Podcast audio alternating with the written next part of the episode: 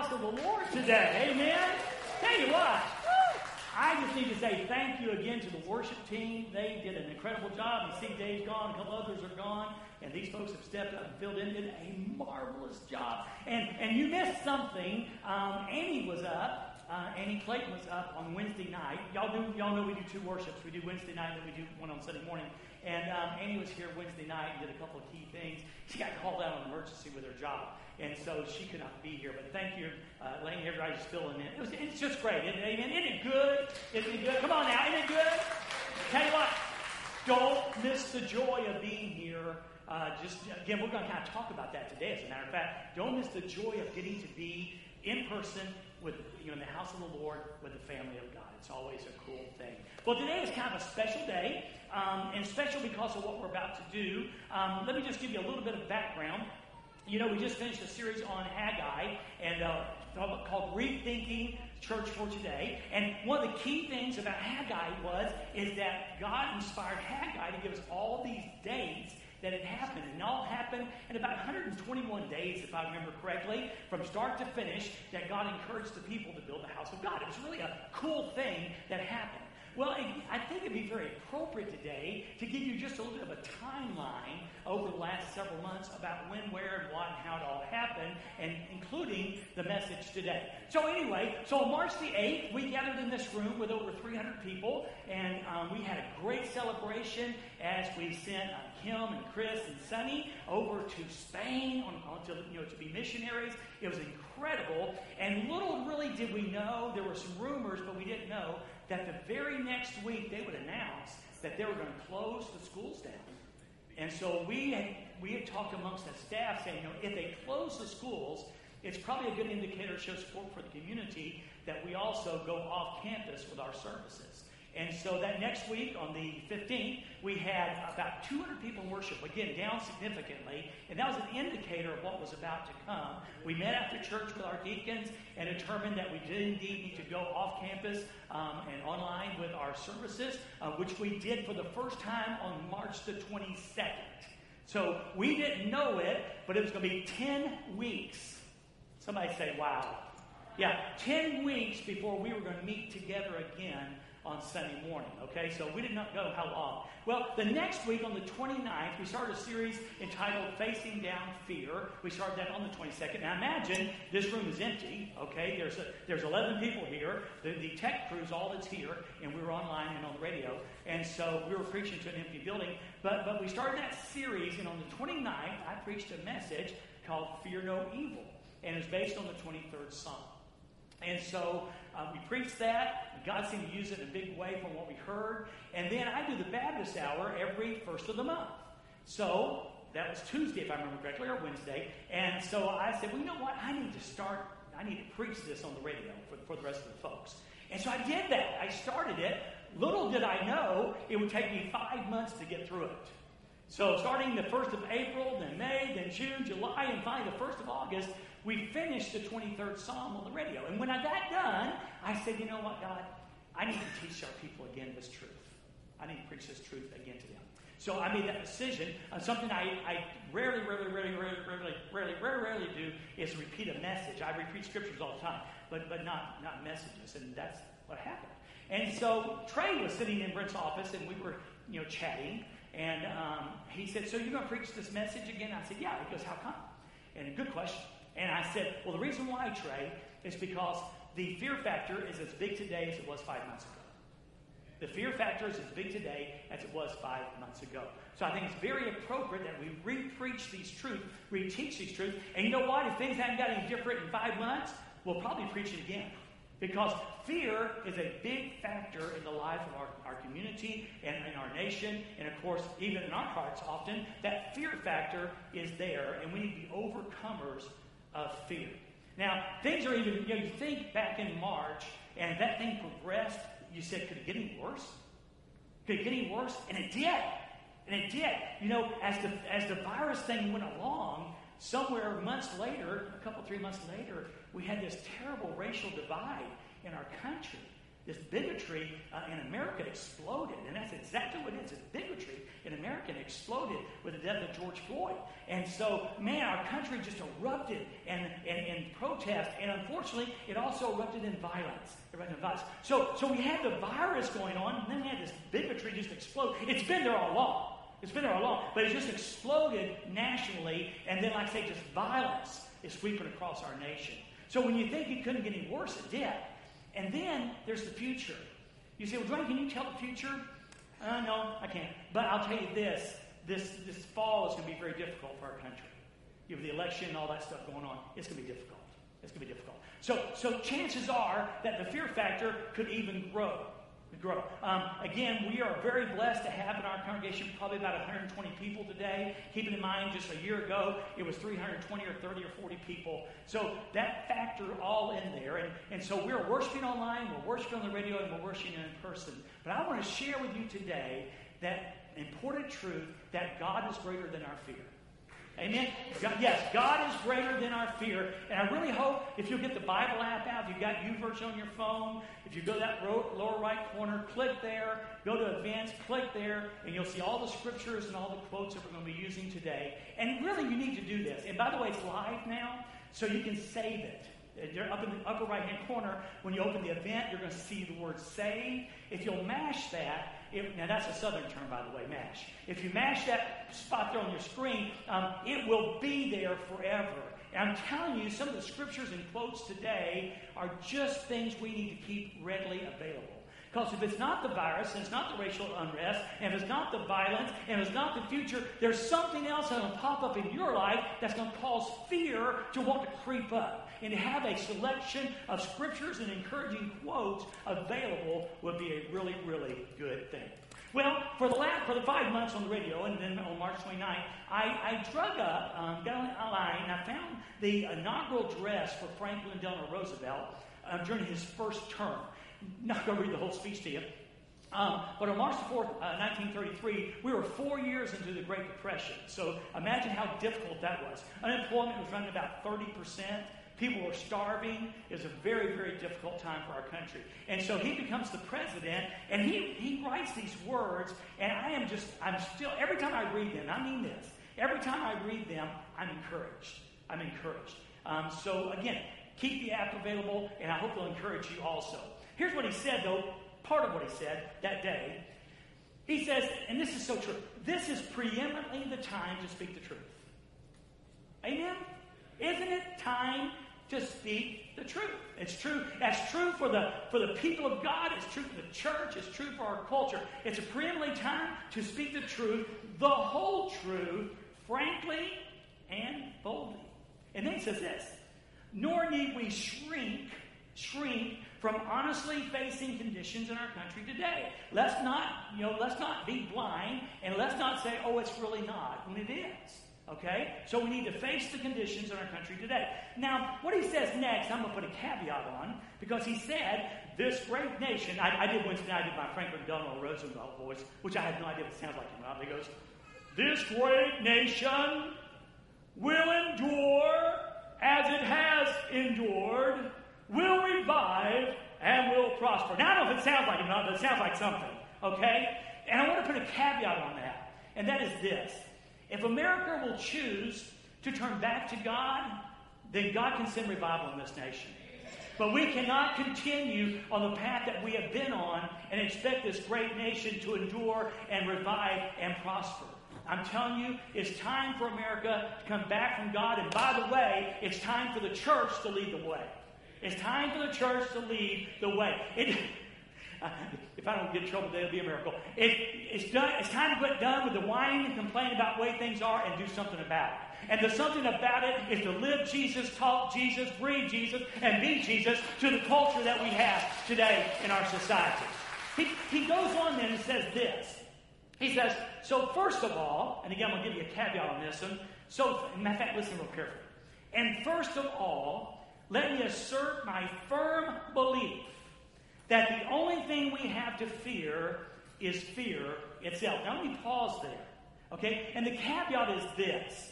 You know, the Bible says in Second Timothy one seven, it says that God has not given us a spirit of fear, but of power, love, and a sound mind. So it is true that he asserts that, that we have nothing to fear but fear itself. May I say that is true if God is on our side. Come on, that's a good place for an amen. You know, just to say that we have nothing to fear but fear itself, that's nice, that's nice verbiage. But it really gains strength and power when we understand that God is on our side. Someone once said this. They said, you know, if you fear God, you don't have to fear anything else. If you don't fear God, you have to fear everything else. Isn't that true? It's right. So, so we need to understand that we got nothing to fear but fear itself if God is our God. If God is our God. He goes on and says this. And I'm going to read the whole sentence again because I don't want to break in the middle. First of all, let me assert my firm belief that the only thing we have to fear is fear itself, nameless, unreasoning, unjustified, unjustified terror. And that is a lot of what sweeps the nation today, which, which paralyzes needed efforts to convert retreat into advance. And may I add, retreat unto revival. We as the church, Uh, the church of God, must not allow fear to paralyze us. We understand and we believe that the man who died on this cross, the Lord Jesus Christ, is the hope. And if we are paralyzed and don't get that message out, okay, then there's no hope for the future. Jesus Christ is the hope for the future. It's not a new president or the old president. It's not a political party, okay? The hope for America and the hope for the future is the Lord Jesus Christ. Amen? Would you say amen to that? It's so true. Now, now Jesus, if Jesus was standing here, if Jesus was standing in the culture today, if, if Jesus was looking around, if Jesus was to walk down Main Street, if Jesus was to walk down, down Times Square, if Jesus was to walk down in the streets of San Francisco, if Jesus was to walk down the streets of Chicago, we have in Matthew chapter nine, verse thirty-six, exactly his thoughts. And here's what it would be. And see, Jesus doesn't change. That's how I can say that. So he's been out healing people, okay? Been cast out demons. And then he comes to a crowd of people. And here's what he says. When he saw the crowds, and it doesn't matter if they are black or white, it doesn't matter if they speak German or American or, or Hispanic, whatever it might be, Spanish, whatever. When he saw the crowds, he felt compassion for them. If Jesus was standing in our nation today physically, and he's here spiritually, but if he was standing here physically, he would have compassion on the people. Um, there would be no lecture. There would be no sermon. There would be no psychoanalysis. There would simply be compassion. And keep in mind, a definition that I like to use is compassion is love in action. Compassion is love in action. So he would see this group of people that we call our country, our nation, our society, our culture. He would see them and he'd have compassion for them because he would see them for as they are. And, and what they are is this. Because they were distressed and rejected. Distressed and rejected. And that's how the culture is. Distressed and rejected. Corrie ten Boom, who was a Holocaust survivor, great Christian lady, now gone to be with the Lord, said, if you look at the world, you will be distressed. Amen? That's true. If you look within you, because you will see your inabilities, you'll be depressed.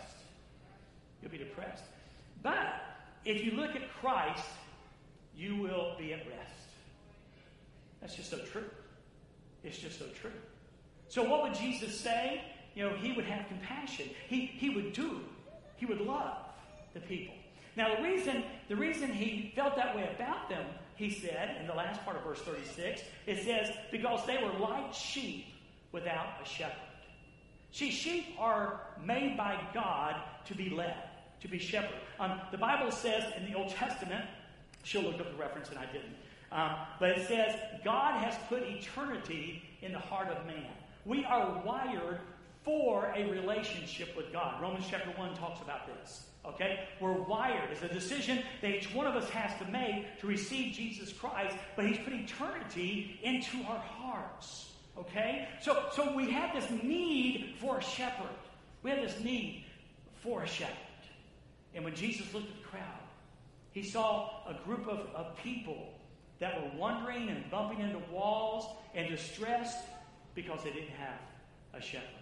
Um, Bob Goff said a great thing. Bob's a great writer, speaks a lot about love. And Bob Goff said this: the way we deal with uncertainty, in other words, the way the way that we respond, okay, knowing we need a shepherd, the way that we respond to uh, fear, the way we respond to uncertainty, the way we respond to the future when we know what the future holds, um, the way we respond to that, Bob said, is it lets us know whether Jesus is ahead of us, leading, and I put in brackets, as a shepherd, or behind us, just carrying our stuff. How do you see Jesus? Is, is Jesus, to you, someone in front, leading your life, leading the way? And as a shepherd, you'll hear this over and over again today in different ways. But do you see Jesus as your protector, as your provider, as someone you can lean on to? Do you see Jesus that way? Or is he just a guy you've got behind you saying, hey, Jesus, carry my stuff? Because, you know, we all got stuff. And all of a sudden, we get a lot more closer to God when we got stuff we want him to carry. You know, whether it be a doctor visit or marriage falling apart or society imploding around us. When we have needs, hey, Jesus, carry my stuff. Jesus will carry your stuff. But Jesus is so much more than a stuff carrier. He wants to be your Savior, and he wants to be your Redeemer. He wants to be your Savior, and he wants to be your Redeemer. So, so that leads us into this incredible psalm, Psalm twenty-three. Unfortunately, we're too familiar with it. That takes away and robs it of its power. Unfortunately, we see it so often at funerals. We've almost made a funeral scripture, and so much not that. Okay? But he starts out there, five words in, in, the, in verse number one, the first part, that are just loaded with truth.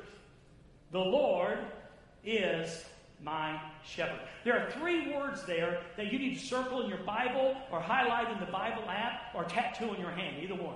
Okay? The Lord, that's the one, the Lord, Lord, is my personal shepherd.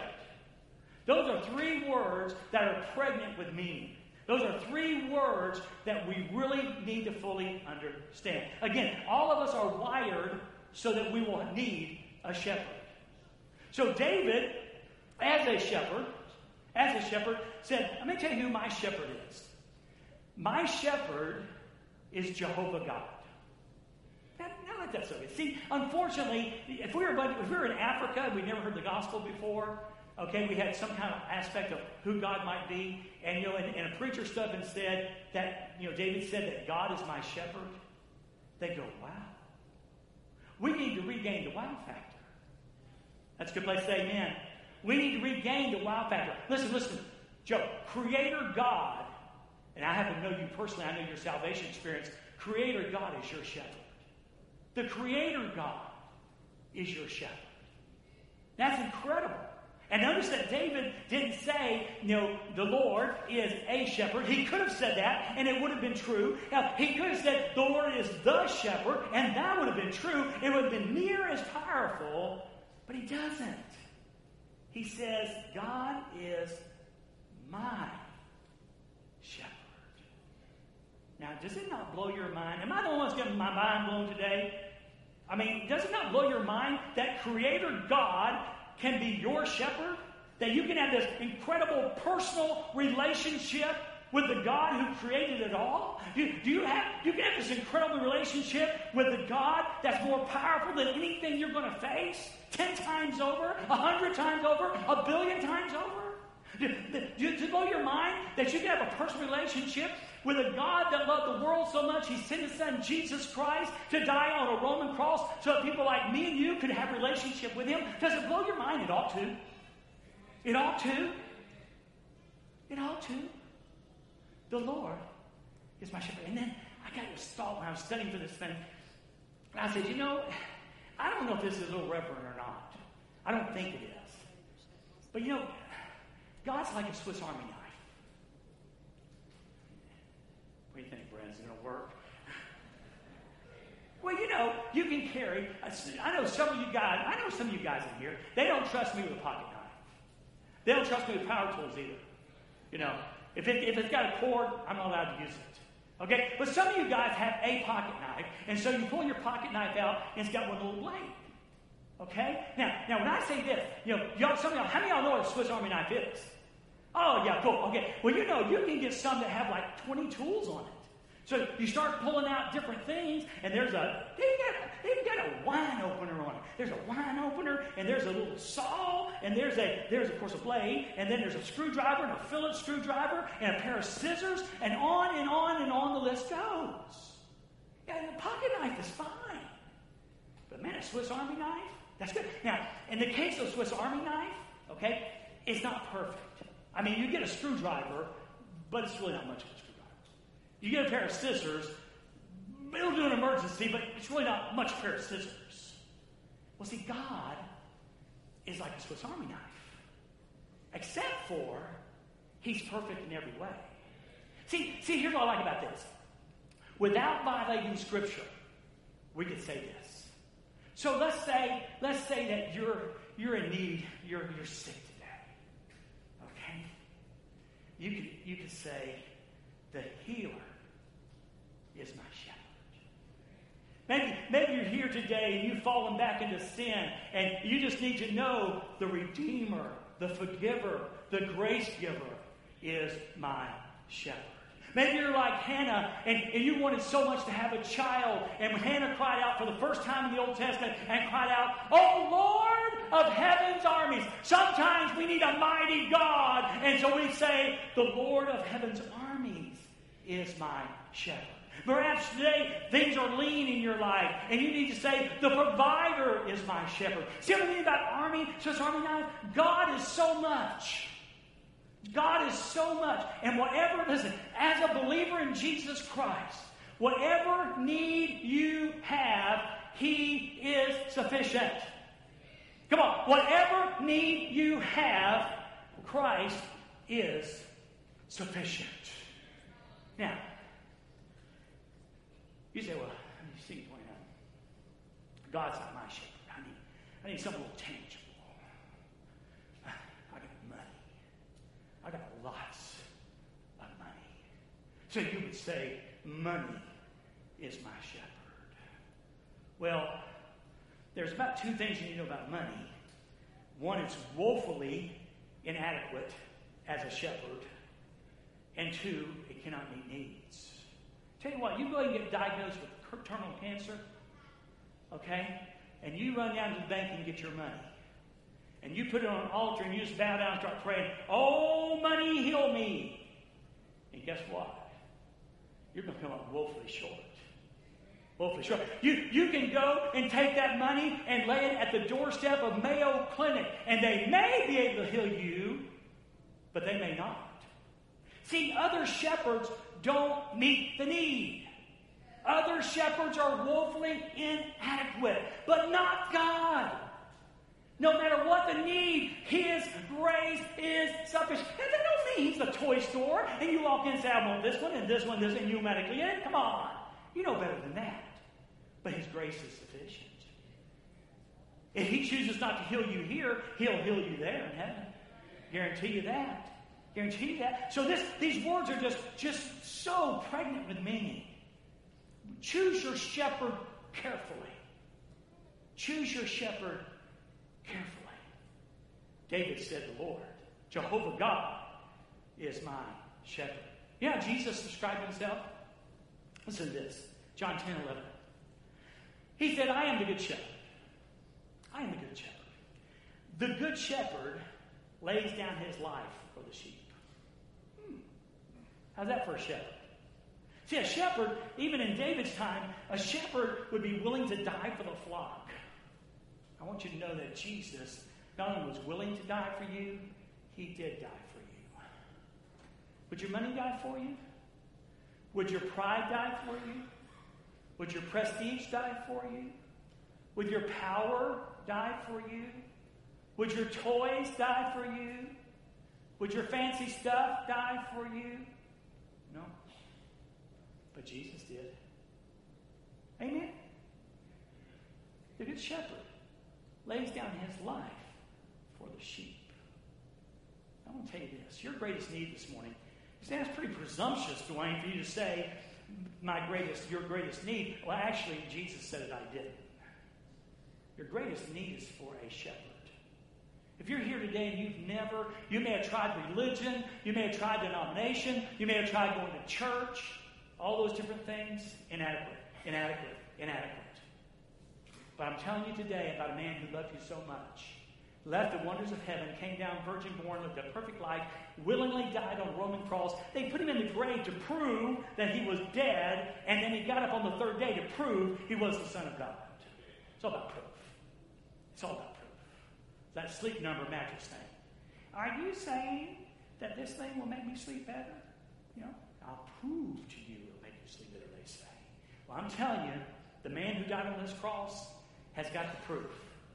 They killed him, they buried him, and he came back to life to prove he was the Son of God. He is the Good Shepherd. Watchman Nee, Watchman Nee was a Chinese theologian and said, it does, ma- it does not matter what your personal deficiency. You know, what, what do you have in your life today that your atomic bomb? Was it an affair? Was it, did you go to prison? Was it a drug habit, pornography habit? What is it that was your big deal? You know, you know, Watchman Nee says it does not matter what your personal deficiency and whether it was one hundred one different things. It probably is and was. It was this. God has always one sufficient answer. His Son, Jesus Christ. And He's the answer to every need. He's the answer to every need. Jesus, look at me. I hate to sound like a preacher, but Jesus is the answer. He's the answer for our country. He's the answer for the world. But He's the answer for your world. And, and again, if you still are wrestling with the fear of all life, not just the virus, all of this, if you're still wrestling with the fear of all of this, He's able. He's able. He can handle it. And we'll talk about that in just a moment. Isaiah forty eleven, the prophet paints a beautiful picture of the love of God. He says, God tends His sheep like a shepherd. He gathers the lambs in His arms and carries them close to His heart. He gently leads those who have young. Is the Lord your shepherd? Key question. Is the Lord your shepherd? Not being Baptist or Methodist or Pentecostal, whatever you claim to be. Not the fact you go to church. Not the fact you write checks. It's the Lord, your shepherd. And like I said earlier, I know I'm repeating myself. You know, He says in the second part of verse one, I shall not want. I shall not want. When Jesus is your shepherd, your want level plummets. When Jesus is your shepherd, your want level plummets. Let me put it another way. Um, Whoever your shepherd is determines your lack level and your contentment level. If, if Jesus is your shepherd, you can say with David, I shall not want. I shall not want. If anything else is your shepherd, you simply remove one word and you say, I shall want. Because any other shepherd, shepherd will leave you wanting. Any other shepherd will leave you wanting. Any other shepherd will leave you wanting. But when we have Jesus, well, you're here again in a moment. Jesus is enough. In Philippians four nineteen, Paul said, and my God will meet all your needs according to His glorious riches in Christ Jesus. And that doesn't mean you follow Christ and you never get sick, and it doesn't mean you follow Christ and you've got all the money you need. It's according to His riches in Christ Jesus. He, he, he repays in the currency of heaven. And some of you know exactly what I'm talking about. Sometimes that is a mysterious check that shows up in the mail. But sometimes it's peace in the midst of your greatest storm. The doctor gives you the worst news possible, and somehow you've got this peace in your heart. I shall not want.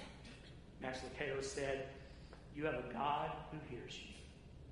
You know, did you know when you talk to... Uh, First off, did you know you can talk to God? If, if, you're, if you're His child. Did you know that you'll never get a phone answering machine when you call God?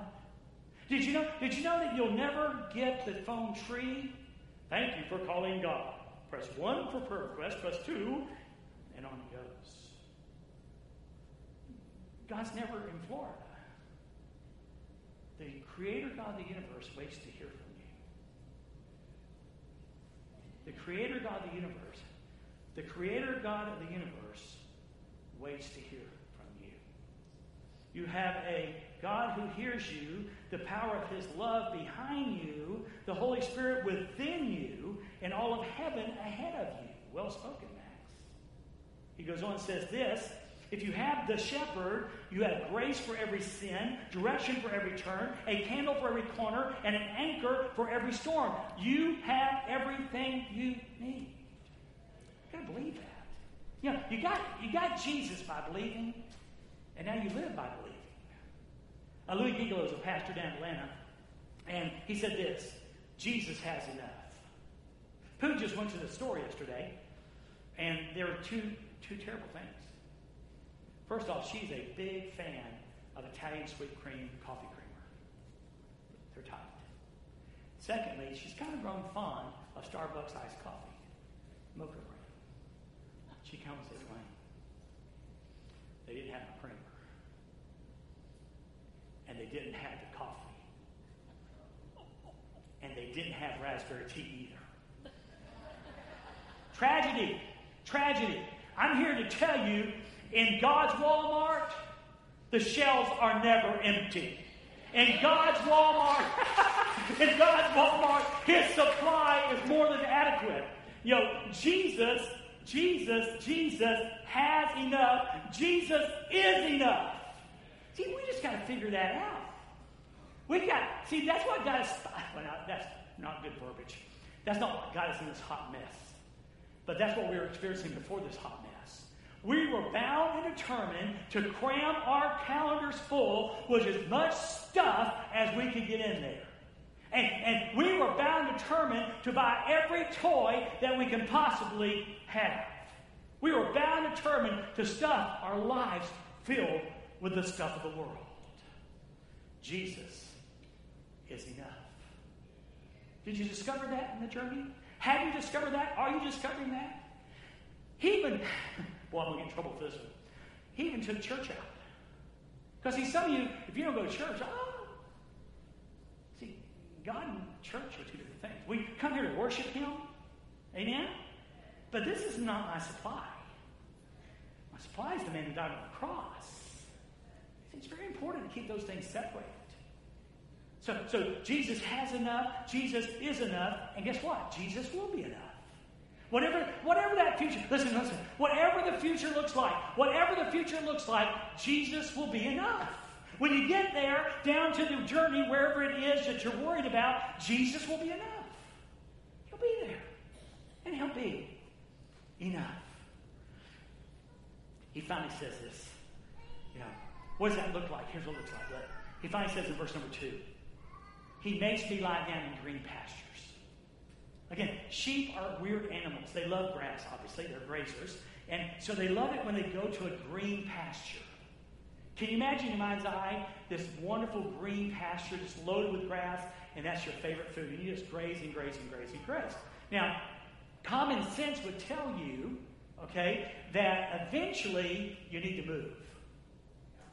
Okay, you got to move. Because what happened is, and this is true, by the way, of sheep. Sheep left to their own demise will sit there and eat, eat, eat, eat, and they will eat that pasture down to bare dirt and wonder why they're hungry. See, and that's what I love about God, about Jesus. He makes me lie down in green pastures. You see, see, he leads me to a green pasture, but only for a while. Only for a while. And then he leads me to his, now listen, are you following me? And then he leads me to his next green pasture. See, if we stay in the same pasture, we'll starve to death. And so he leads us to our next green pasture. So it's really important, and I think this is part of the story, it's really important that, that we don't get so affection with our green pasture that we refuse to move. Part of the COVID deal was God nudging us. Personally, my personal opinion, we've become too comfortable the way, the way we were doing church. We may have become, in a lot of ways, ineffective in the way we're doing church. And God sent him aloud, you choose the word, because I believe he's sovereign, by the way. You know, he came, he nudged us to a different green pasture. Listen, God doesn't make mistakes. God doesn't waste suffering. God doesn't waste hard times. God is sovereign. God's in control. Not not circumstances, and not Satan. Trust him. Trust him. Dwayne doesn't mean it'll always be easy. You know that's not true. Don't ask the question. But I do know this, you can trust him. God is always good, God is always faithful, and God can be trusted. So he leads us to this next green pasture. And then and then he leads me beside still waters. Now, there's so many things about sheep that are really funny. You know, sheep will actually look at running water and, and die of thirst. They're so fearful of running water, they will sit there and be thirsty and not drink. So that's why it's important when David said, as a shepherd, you know, my, my, my father leads me beside still waters. Because he knows that I'm fearful, and so he leads me to a place where I can freely drink. I think part of the problem, or part of the things that God was trying to show us, is that he, we needed a Sabbath. We needed a busy detox. We needed to slow down. So he led us to a more peaceful river to drink at. Um, Brent, will you help me keep track of time? We don't have a timer today. Well, I just need to be mindful of time. Thank you, brother. I appreciate that. Okay, but you remember, you know the story. If you don't, I'll tell you later. Um, but the song of Israel, my soul, when peace like a river, that's what he's talking about. He leads me beside still waters. When peace like a river tendeth my way, when sorrows like sea billows roll, whatever my lot thou hast taught me to say, it is well, it is well with my soul. Is it well with your soul? In this hot mess, whether it be the virus or, or, the, or the unrest or the violence or the uncertainty, is it well with your soul? Because with God it can be. With God it should be if you're a child of his. It is well with my soul. Solomon, one of the smartest guys in the world, said this in Ecclesiastes four six. Better is a handful of quietness. Better is a handful of quietness than two hands full and striving after the wind. Better is one handful of Jesus and peace than the way we cram our calendars and world full. Sometimes more is just more. Sometimes more isn't better. It's just more. And Solomon was right. And then he said, he restores my soul. He restores. He refreshes my soul. Um, I, I walk in the mornings, you know, up to four miles. And I get back and I'm drenched. And we got this thing called Powerade Zero. And we heat that sucker into the bottom shelf. Did you know the bottom of your shelf is cooler in your refrigerator than the top shelf? Oh, yeah, yeah. Keep your milk on the bottom shelf. Peanut butter and jelly, cold milk, can't beat it. So you got this Powerade. And I come back, and I, it refreshes. David says, the Lord is that way. He refreshes my soul. What's it look like? In Matthew eleven twenty-eight, again, a scripture we're familiar with, but it's so good. You know, I want you to just imagine with me, okay? Here's Jesus. It's just you and him. It's just you and him. And, and Jesus says, hey, come to me. Imagine that. The man who died on the cross that loved you so much says, come to me, all of you. You or you or you or you. Come to me, and I will give you rest. Because I know you're weary and burdened. I know you're weary. Are you weary and burdened today? Can, can I make a suggestion? Come to Jesus. Church is good. Religion's good. Vacation's good. But if you're weary and burdened, come to Jesus. I love this. Next picture, you know, take my yoke upon you and learn from me because I am lowly and humble in heart. Here's the picture. In the olden days, and probably in parts of the world today, they had a wooden ox yoke. And they would put the, the mature, strong oxen in this side. And they would bring a young, young oxen who didn't know and didn't learn and had not learned yet and put him in the other side.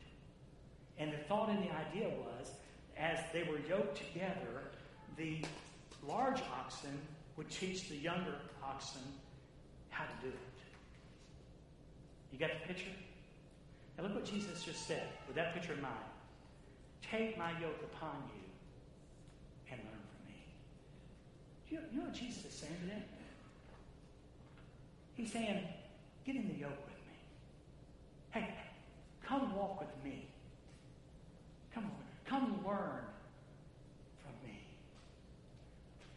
The Son of God, the one who died for us, invites us into the yoke with him to walk with him. And then he makes this incredible promise because he says, because I am lowly and humble in heart, and you're going to find rest for your souls. Come walk with Jesus. This, listen, this may be something we know, but I know we don't practice it well. I don't practice it well. Come walk with me. Let me teach you. Let me, sh- let me show you how to do it. Because we don't know how to do it. Dwayne, how do you know we don't know how to do it? Because I know us pre-COVID. And we're working and running ourselves to death. That's how I know it. Because I'm one of y'all. And this part of the y'all don't do it well. That's why. I, I, I want to give you rest. My yoke is easy. And my burden is light. Come to me. Come to me. Tom Holliday, Holliday and he's a, he's a teaching pastor at Saddleback Church, says, a vacation for your soul happens when you stop trying and start trusting God. A vacation for your soul comes when we stop trying.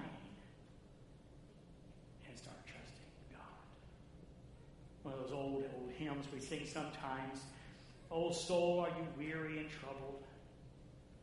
No light in the darkness you see. There's light for a look at the Savior. And life more abundant and free. And the chorus goes something like this. Turn your eyes upon Jesus. Look full in his wonderful face, and the things of earth will grow strangely dim in the light of his glory and grace.